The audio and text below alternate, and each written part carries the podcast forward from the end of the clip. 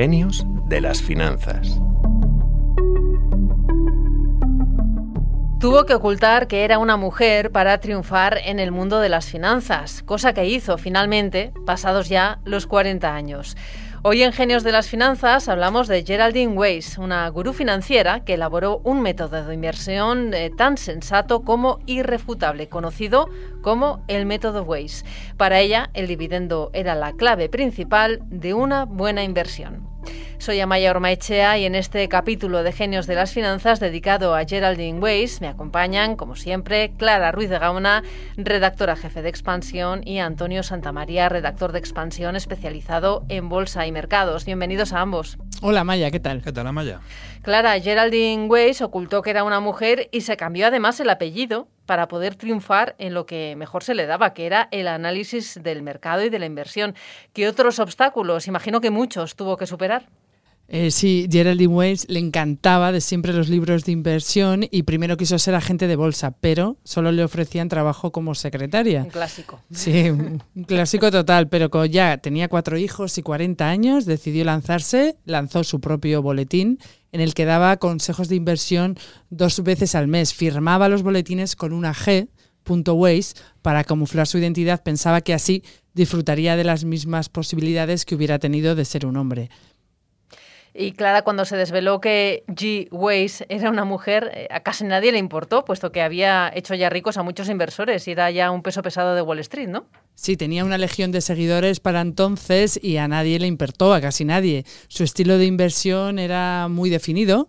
Para ella el dividendo era el principio y el final de todo éxito. Se conocía el sistema como método Weiss y le hizo muy famosa.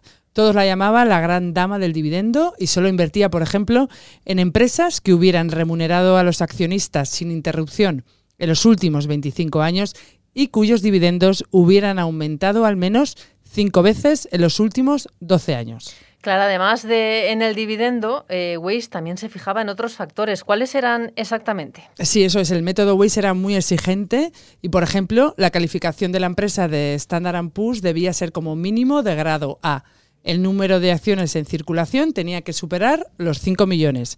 En su capital tenía que haber mínimo 80 inversores institucionales y el beneficio de la compañía había de aumentar, debía de haber aumentado como mínimo en 7 de los últimos 12 ejercicios.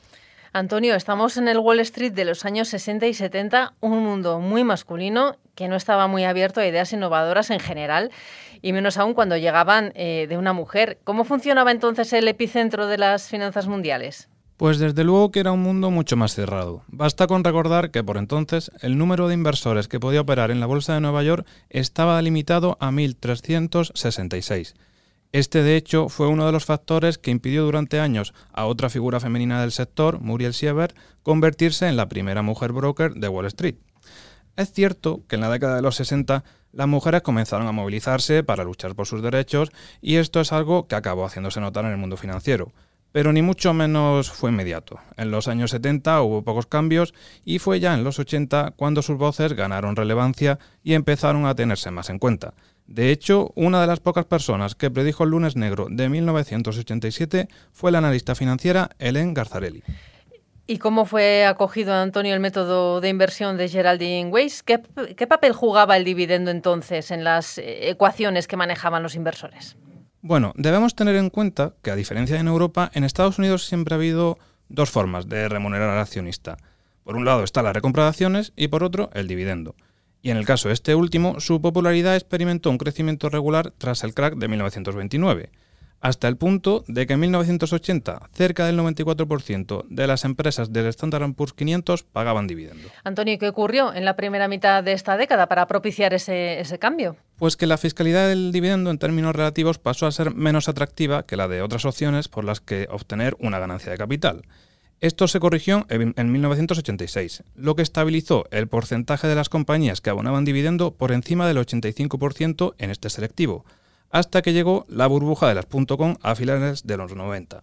A raíz de esta, la popularidad del dividendo volvió a sufrir un fuerte retroceso, ya que poco más del 70% de los grupos presentes en el SP500 siguieron recurriendo a él. Ni siquiera con la crisis financiera de 2008 se asistió a un descenso tan marcado. Pero desde 2010, con la excepción provocada por la pandemia del coronavirus, hemos asistido a un aumento sostenido del pago de dividendos en las empresas del selectivo estadounidense y en 2022 repartieron un total de 565.000 millones de dólares entre sus accionistas, máximo histórico. Un máximo histórico. Eh, Antonio, ¿hay empresas que destaquen por su regularidad a la hora de pagar dividendos? Sí, a la hora de hablar de este método de remuneración al accionista, no podemos olvidarnos de los aristócratas del dividendo que son aquellos grupos empresariales que han aumentado su dividendo en cada uno de los últimos 25 años. Entre las 67 firmas que integran este club se encuentran nombres tan conocidos como Coca-Cola, IBM y Caterpillar. Clara, creo que su método, el método Waze y su forma de analizar el mercado financiero eh, siguen hoy vigentes, de alguna manera. Sí, claro que sí, porque claro, en, en, estas épocas de turbulencias, pues los inversores buscan evitar riesgos y el dividendo es una garantía que hace que muchos eh, sientan que sus inversiones están más controladas. ¿no? En los años en los que Waze estuvo gestionando su firma, eh, batió, su rentabilidad batió con creces al mercado. Pero es verdad que esta filosofía de fijarse solo, única y exclusivamente en el dividendo le hubiera hecho perderse las extraordinarias revalorizaciones de las grandes tecnológicas, ¿no? que han subido muchísimo en bolsa en los últimos años y que sin embargo no reparten dividendo. Bueno, pues hasta aquí el capítulo de genios de las finanzas que hemos dedicado a Geraldine Weiss, la gran dama del dividendo de Wall Street. Muchas gracias, Clara y Antonio, y a ustedes por escucharnos.